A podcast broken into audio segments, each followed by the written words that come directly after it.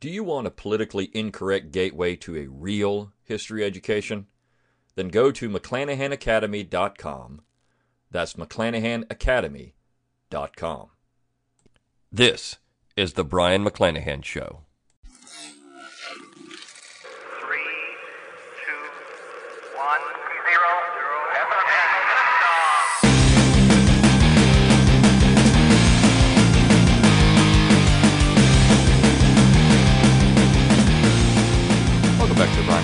Is episode 133. Glad to have you back on the program. Glad to be here. Before we get started, usual housekeeping material. If you do like this podcast, please share it around on social media. You can find me on social media on Facebook at Brion McClanahan, on Twitter at Brion McClanahan, and of course, you can subscribe to my YouTube page. Just go out and look for Brion McClanahan. If you don't want to search for all those things, you can go to my webpage, brionmcclanahan.com. At the top of the page, you will find all of my social media buttons. Just click on those, take you right to my social media accounts. And while you're there, you can give me an email address, and I will give you a free ebook, Forgotten Founders, and a free audiobook, Forgotten Founders, read by yours truly. While you're also at brionmcclanahan.com, stop over to brionmcclanahan.com forward slash support. You can donate to the Brion McClanahan Show, help keep the lights on, help keep the podcast going. And please remember that I do have a new McClanahan Academy. If you go to McClanahanacademy.com, you'll find all the material about it there. You can join for free, and you can get updates on new courses or course offerings or deals that I might have. So uh, go to McClanahanacademy.com. I have two classes right now, one on secession and one on my book, How Alexander Hamilton Screwed Up America. Both have good discounts at this point. Until the end of December, you can get the secession course for five bucks off using the coupon code 15 secession, or you can get the Hamilton course for half off using the coupon code half Hamilton. So head on over to McClanahanacademy.com and check out what I've got to offer there. Okay, uh, let me talk about something today that actually the the drive for doing this particular episode of the Brion McClanahan Show came from the Contra Krugman podcast. Uh, so I, I haven't I don't do this a lot where I build a a podcast episode off of a previous podcast episode from another podcast, but I think that this one uh, was very interesting. And if you don't if you don't listen to the Contra Krugman podcast, if you've never heard of it, uh, go on out there and look for that Contra Krugman. Uh, I think it's uh, their webpage. Let me let me look here for a second. Um, their webpage is, I believe, it's ContraKrugman.com. Yeah, it's ContraKrugman.com. C O N T R A. ContraKrugman.com, and it's a podcast hosted by uh, Tom Woods and Bob Murphy. And what they do is they take apart one of Paul Krugman's columns uh, every week, and so. Uh, this particular episode uh, aired on December 2nd, so just uh, just a few days ago. Um, but it's episode 115 of Contra Krugman, and I wanted to focus on this because of the of the uh, piece that they that they talked about. And I'm not I'm not someone who usually focuses on Paul Krugman or even cares about Paul Krugman. In fact, uh, I could go my whole life and not worry about Paul Krugman. But I know for those who are economists, particularly uh, you know, in the in the libertarian side, Paul Krugman is a, a thorn in their side uh, because he is so popular. But Paul Krugman is just an, an idiot, and I, I think that. Um, anyways, I'll just say that about Paul Krugman. But I, I, love the fact that that Bob Murphy and Tom Woods take him apart all the time and uh, really give it back to him because Paul Krugman doesn't doesn't ever look at the opposition. He won't debate anybody. Uh, so having another voice against Paul Krugman is just fantastic. But uh, this particular piece on feeling thankful but fearful, uh, and so Tom and, and, and Bob actually did a very good job uh, going after some of the things that uh, some of the PC things that uh, Paul Krugman got into in this piece. And so I'm not going to focus on those. I'm going to focus on the general idea of the of the piece. And I'm going to talk about the theme of industrialization. And I'm going to talk about this idea of being fearful in a modern society. So, when you look at, and I, and I tweeted this out after I listened to the podcast because uh, to the episode, because I, I thought that one thing needed to be said about this. When you look at Paul Krugman's fearful list, what is he fearful for? So he said he was fearful for all kinds of, of things that are, in so many ways, if you look at the history of man, trivial. Really, they're trivial. Uh, we live in such a prosperous and decadent society that someone can write a column in the New York Times, perhaps the largest newspaper in the country, that still has a tremendous reach when it comes to people picking up a newspaper or going to a news site. That he can write a column like this and it will be published, and it's just a bunch of gobbledygook garbage when you look at, again, comparing what he's fearful for when you look at history in the long durée. So he's fearful that we have a quote unquote sexual predator in the White House. He's fearful that there's going to be an income gap, that the plutocrats are going to make it harder for people to have upward mobility. Not that that's actually happening, but he's fearful. He's fearful that environmental policy is going to be rolled back. He's fearful that racism is making a comeback. He's fearful of anti intellectualism. He's fearful of tax reform. so, now, again, I think Paul and, and I'm sorry, uh, Bob and Tom did a nice job going through some of these things and making fun of what Paul Krugman said. But when you look at those that list, first of all, one thing you can say about that is this is generally hysteria. It's hysteria. In that, I have not seen any particular policy, uh, any particular outward expression from the administration, from the Trump administration, or those in established positions that would advocate a policy that would roll back, at least substantially roll back, anything that has been established over since in, in, in the last hundred years in the expansion of the warfare state even when it comes to social policy.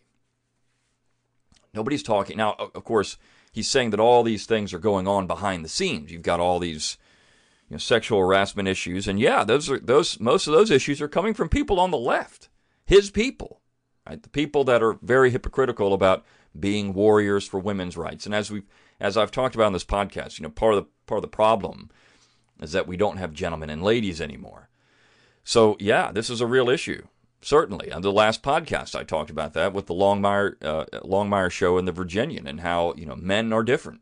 This is a problem, but it's a problem because of the policies that have been implemented over the last uh, 50 years in particular that have made these things much more prevalent in society.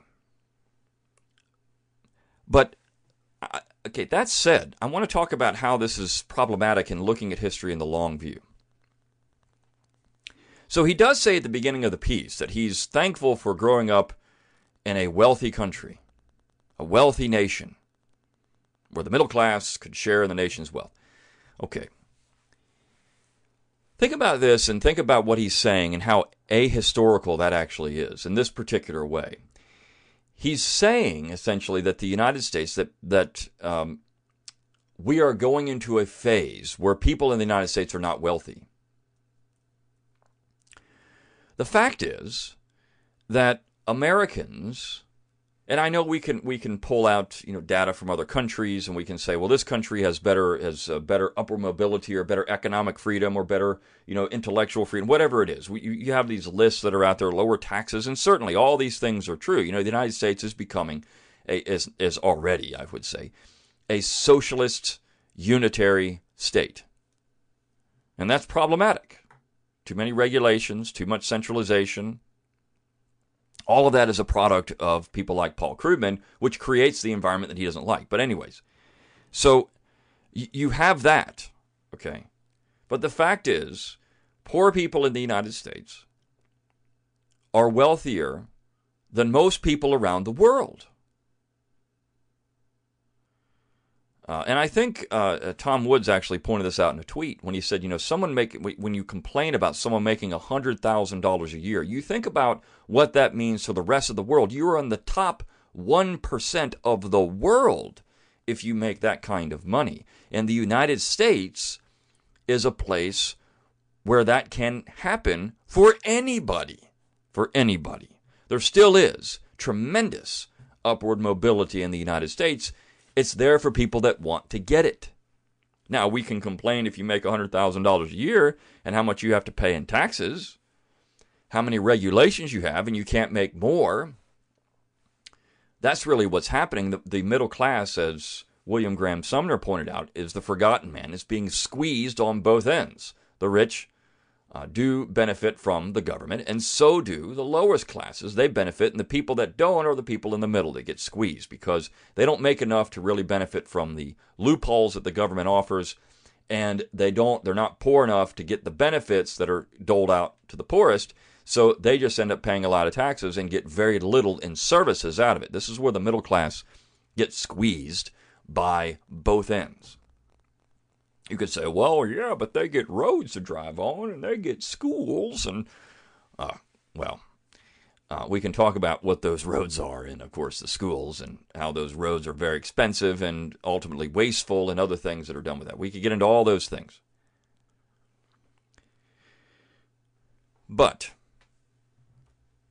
Krugman is looking at history in a very strange way. As I said in the tweet, the things that he is fearful for would be a good day, as I said in my tweet where I talked about this, would be a good day for virtually any civilization in the history of man. I'm sure that Paul Krugman would love to go back to the 14th century when people were worried about the Black Death on a daily basis, when a huge percentage of the European population was wiped out by a plague. Now, certainly, we still have diseases today. We still have horrible infectious diseases. But these things essentially ravage non industrialized, non Western countries. The United States has a flu outbreak where it will, it will kill people, and that's horrible. We have infectious disease outbreaks at times that are going to uh, kill po- part of the population. That's horrible, but we don't face the plague. Uh, even when we had horrible things like Ebola, and uh, you know, you, you look at some of the other nasty viruses that can come here. Uh, we've contained these things. We have vaccinations. We have antibiotics. We have all of these things. Now, of course, we can talk about the overuse of antibiotics and all that. But right now, as as uh, my, as Kevin Gutzman has said, when people ask him, "What age would you like to live in?" This one, when it comes to medical technology, I'm not worried about getting a cut and dying of an infection.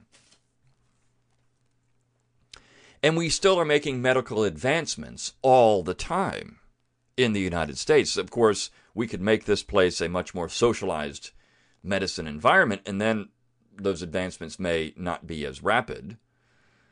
Uh, but as the profit motive is there, companies will do things to make advancements uh, even in terms of antibiotics and other things. There's there's still people talking about you know new antibiotics and new treatments for bacterial infections and other things. So all that is there.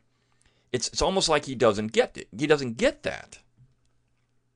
Uh, we don't have to worry about the Vikings invading and plundering our town uh, as we wake up today. That that's not happening.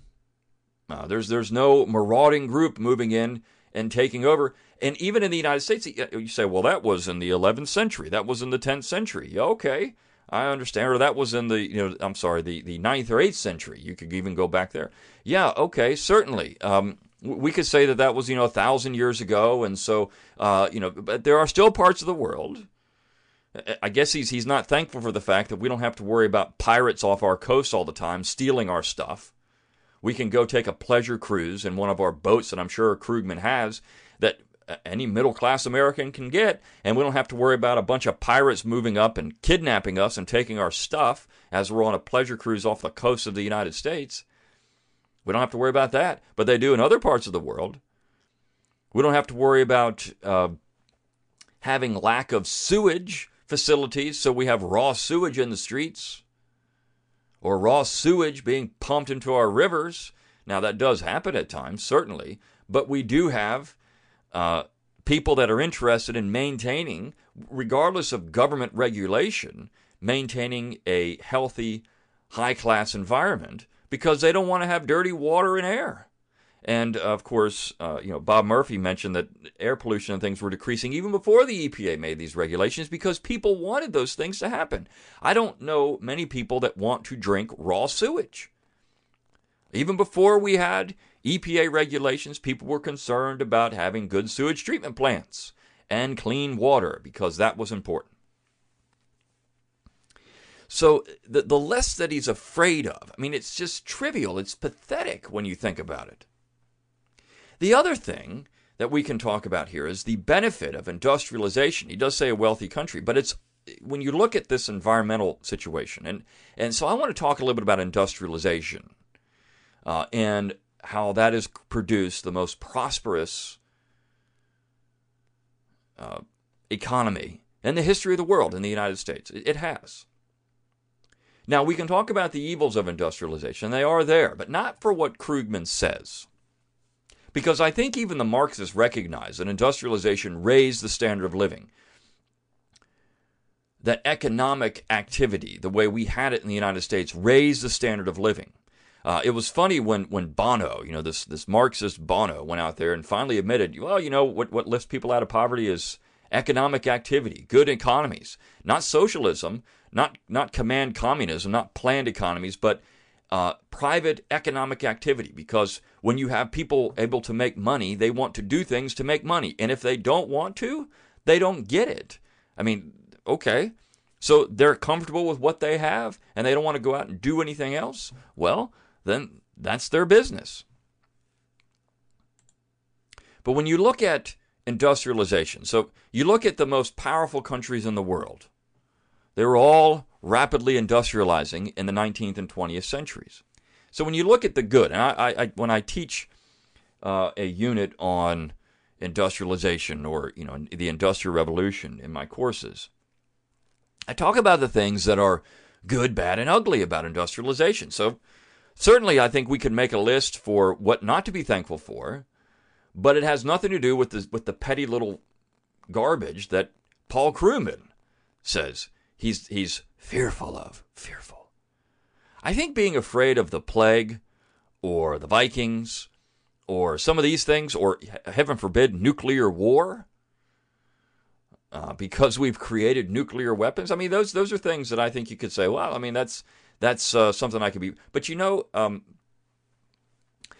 I think for, for most people in the United States, and, and, we could say, well, we're fearful of, of the next paycheck. Certainly. Some of that has to do, though, with the centralized economic system that Paul Krugman has helped create because of uh, inflation, because of credit situations, because of all these things that allow these you know, very tense economic situations to take place, and because people are not trained any longer, for, for good reason in some ways, to save any money. So yeah, I mean, we could, we could look at how uh, certainly we have uh, a a situation in place where some people don't have economic security, and that's that's scary not to have economic security. I think it's scary to have to pay the amount of taxes you have to pay. That's scary to me. That's that's fearful. I'm fearful of that because if I don't pay the taxes, well, you know, I could go to jail. That's something to be very fearful of. Um, so things like that. I mean, certainly there are things to be fearful of, but the things he lists are just again, most civilizations that would be a good day. You have to you have to worry about people not liking you. Well, so what? I mean, get over yourself. Right? That's just so silly. It's just so stupid. It's not even. It, it's. It, I'm surprised that even the New York Times would even publish something. Well, I'm not surprised. They would publish something so petty and stupid we have gotten to the point in the United States where we're so decadent and so wealthy and so well off that we are fearful of people not liking us, people saying a comment to us that we don't like. That's what it's come down to. I'm fearful of that. I'm fearful of people who are anti-intellectual. Now that's another another thing he pointed out. Look, the United States has more ec- more educational opportunities than any other country essentially in the world. Uh, now you could say, well, no, the socialized countries in Europe they have more. they have more uh, educational opportunities than we have in the United States. Now, certainly people don't take advantage of these ec- educational opportunities in the United States, and I think that's cultural. That has nothing to do with the opportunity there. I see it all. I mean, you can you can go to school, you can go to college in the United States for free if you are poor. Uh, it's there. You have you have Pell Grants. Uh, so th- there are opportunities out there to go to go to school and to lift yourself up out of poverty if if you think college is going to do that for you. Uh, even technical uh, degrees, which nobody, I mean, of course, Krugman is saying, I, I we need we need uh, high level intellectual jobs. Certainly, you know, having tech jobs and things like that are important. But you know what? Uh, so is being a welder, which you can make uh, six figures being a welder. And all you got to do is go to school for a couple years maximum, and you can do that. And it can be paid for for free. The, the U.S. government, the taxpayers will pay for it for you if you're poor. Even if you're not poor, you go to a technical school, it's cheap. It's cheap to get those things. You can go out and become a nurse at a technical school, get a two year degree, and you can be making, uh, you know, above the median income in America. The opportunities are there, but you have to seize those opportunities and you have to work for it. Or you can go out and work for, uh, you know, HVAC, start your own business, make six figures getting a two year degree. There are so many opportunities out there that don't involve going to get a four year degree. And as as uh, as as Tom said, you know, there are no jobs in history. Right, there are no jobs uh, in these intellectual fields because everybody wants to flood into them, and they forget about the jobs that you can make good money.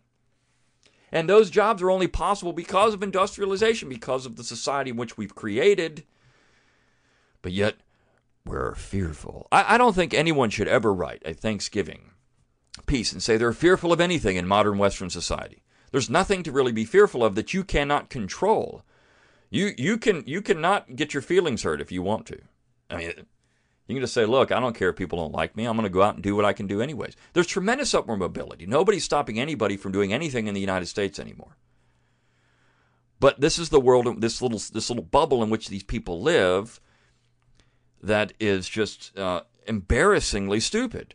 Okay, so w- what did industrialization do? Well, obviously, it improved the living standards for those in industrialized countries. Incomes continue to rise. Incomes, the, the, the, the incomes that Americans have today would be the envy of anyone living in the world up until the 20th century. Uh, even in the 20th century, people would look at what we make and they'd say, My gosh, you make that? You have people in the United States that make that kind of money? That is amazing. The technology and the consumer goods and the comfort and ease and luxury that we have would be the envy of any civilization in the history of the world. Charlemagne would love to have a middle class home in America with middle class medicine with middle class luxury items, with middle class ease and comfort, with middle class beds, with middle class shoes. And Charlemagne was the most powerful and wealthy king in the world in the 8th century. He would love to have those things. We live in such tremendous luxury and ease that we can write stupid op eds that say we're fearful of people not liking us. So all of this is a byproduct of industrialization. Now we can talk about some of the things that industrialization, of course, Krugman would say, well, yeah, but you got to be careful of industrialization. You got to be careful of capitalism because it creates income inequality.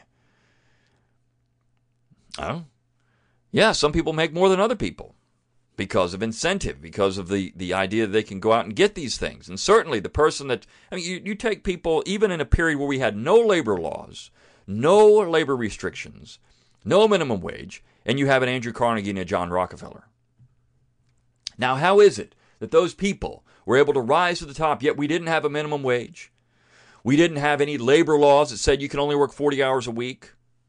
How was it those people were able to do that? Why? Because we had a free economy at that point uh, to an extent. I mean, I think you could make an argument that we were living in a period still of Reconstruction where the government was promoting industrialization and, and creating this Hamiltonian system where there was another side of this that I'll talk about in a second that was getting obliterated by this industrialized world. But regardless, someone like Andrew Carnegie, who had nothing, could come over to the United States and become the perhaps the second or third wealthiest man in American history. A Scottish immigrant with nothing, or John Rockefeller, who uh, had nothing. His father was a philandering snake oil salesman, and John Rockefeller became the richest man perhaps in the history of the world. Now, that is tremendous. And this is in the 19th century into the early 20th century, a period that Paul Krugman hates because of income inequality. Now, certainly, wage workers were not as well off at that point as they are today. But that's because industrialization hadn't gotten to a point where it was improving their conditions yet, which it did. Even Marxists admit. Marxists admit the conditions on their own improved in the mid to late 19th century. Andrew Carnegie, the man who's often vilified by labor historians for being just a bad guy, was increasing benefits and wages on his own, regardless of labor agitation. He was doing those things on his own. These things would naturally happen. And certainly, the amount, the, the type of work that people were doing and uh, our safety standards and these things were not up to snuff back in the late 19th, early 20th century. But again, these conditions would improve over time. The fact that we had children in factories and you know coal mines and all these things, yeah, uh, you know, doing these terrible jobs and people getting hurt on the job and all these things. Certainly, these are these. This is a bad situation. But that stuff was going on no matter what. And so, uh, you know, the, fact is, even now we look at it and say, you know, it's great to be it's it's the things we worry about in the workforce now is somebody saying some, something to us we don't like. Uh, certainly, we still have dangerous jobs, but even those dangerous jobs have been made less dangerous with technology and other things. So, again, this is a petty little thing to be fearful of not saying that it shouldn't; these things shouldn't happen. These things should happen, or you know, we should we should try to mitigate, uh, you know, uh, these type of conditions that are uh, uncomfortable in a workforce. Absolutely, we should. That can be done with gentlemen, though, and a cultural shift. That's all that takes. But the thing that that is lost in all of this, and it's something that I think is a problem with modern American society, and it, and I mentioned it a little bit when it came to credit. is this loss of independence. That is one of the bad parts of modern society. We have a society where people are not independent. Even in an industrialized world where you have saved money, let's say you have saved uh, and you have a nice savings account, you have investments, you have things, you still are not fully independent. You are still dependent on other people. You have to get that money somehow. If a bank collapses, there's no money. Uh, unless you have hard currency on you. If you have to get food, there's no foods, what they call food security. If you live on a farm, though, and you are you are not a debtor on a farm. That is the key point. We live in a debtor society. That is a society that Paul Krugman favors. A debtor society, a society with a central plan, centrally planned economy that creates inflation. This is a society that Paul Krugman wants. It is a society that he should really be concerned about because people don't have any independence in that society. Now, certainly he would say, well, uh, I'm not worried about that. But people leaving the farm, particularly if they own the farm, they weren't debtors, were a tremendously more independent people than people who live in suburban and urban environments. Than people who even have income security where they have money saved and other things because they don't have food security. They don't have security, personal security, because in an urban situation, if things hit the fan, you are in trouble. But on a farm, you have some security. And so this is part of the bad of, of industrialization where it, it pushed people away from that. I mean, farming is a hard is a hard life. There's no doubt about it. It's not easy, but you do have independence on a farm. You don't have to raise your hand and say, Can I go use the bathroom? You just go use the bathroom. You can eat when you want. It is a hard life. You are dependent on one thing, the environment, it raining and and not being too hot or too cold and these kind of things. But still, you have independence. And so when we look at, you know, industrialization versus agrarian, an agrarian society, this is a conversation we could have, a, a discussion about, you know, should there be a balance between the two in a way. Uh, and I, of course, my you know I often talk about think locally, act locally. I like you know local farms and local businesses and these kind of things and local communities. I think the industrial industrialized world has created an environment that is less personal, uh, and that is part of the problem when it comes to interpersonal relationships. It is less personal. You are you are more likely if you have been in a much more personal situation with people, particularly if you have values and norms and customs and morals that are of a gentleman and lady quality, you are more likely not to be quote unquote ugly or fearful if you have that type of situation because there is a mutual respect between people. And that that's where some of these things, these issues that he's quote unquote fearful of, this is where it comes, this is where it factors into. And of course, the last thing that I would say about industrialization, one of the ugly, one of the ugly things, is the process of centralization. That it sped the process of centralization in politics, helped lead to more bloody and violent total wars in the 19th and 20th centuries. Without industrialization, we don't have World War II or World War I.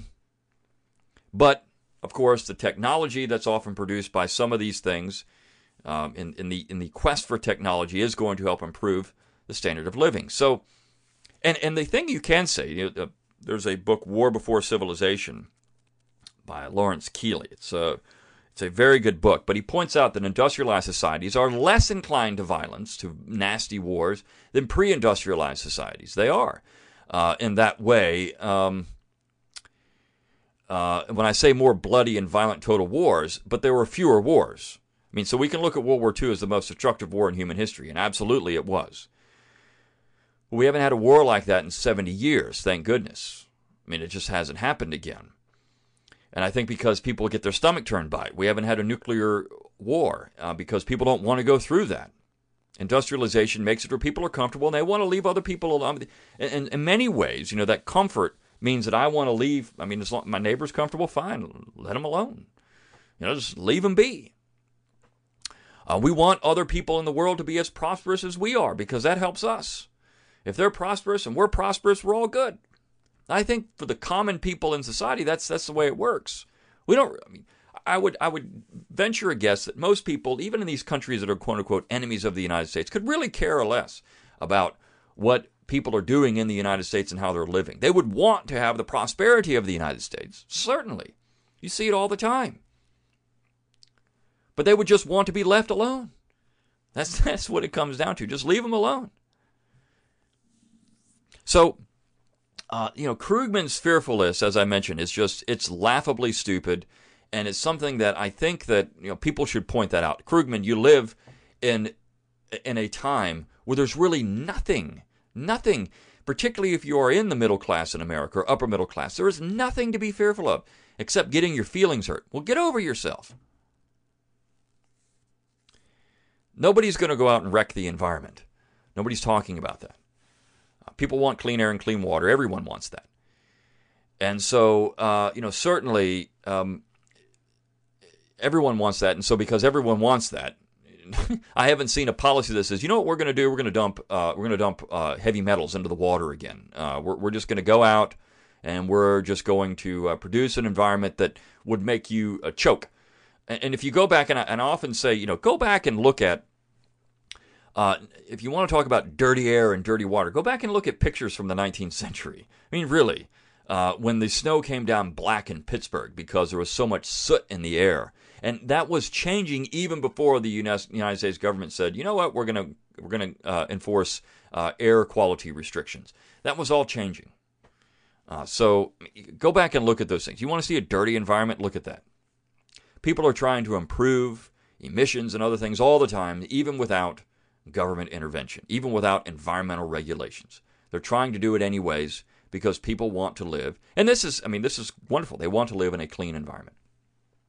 So I would say, as I am here, we're getting ready to get into Christmas season. What am I fearful of? I'm fearful of things that I don't really have to worry about if in in modern Western society as much. You know, nasty infectious diseases, a, a plague taking over. Yeah, certainly it could happen. Uh, but you know, I, I, I embrace the fact that we have modern medical technology. Uh, and and so you know those are kind of things that I think would be if you really had to be afraid of something. I, I I'm afraid of somebody you know breaking into my house. Certainly that could happen. That's that's a more thing to be afraid of than somebody hurting my feelings. If I was worried about that, I wouldn't. I would just get up in a ball because people try to uh, you know attack me all the time. So uh, so what? So this list, I mean, making the New York Times in this way is just completely stupid. And I, I you know, the, all the stuff he says, you know, he's uh, Tom and Bob did a nice job taking apart some of that, but just the overall idea to even have a list of being fearful in the society in which we live, and the time in which we live, is a complete ahistorical approach. I'll see you next time on the Brion McClanahan Show.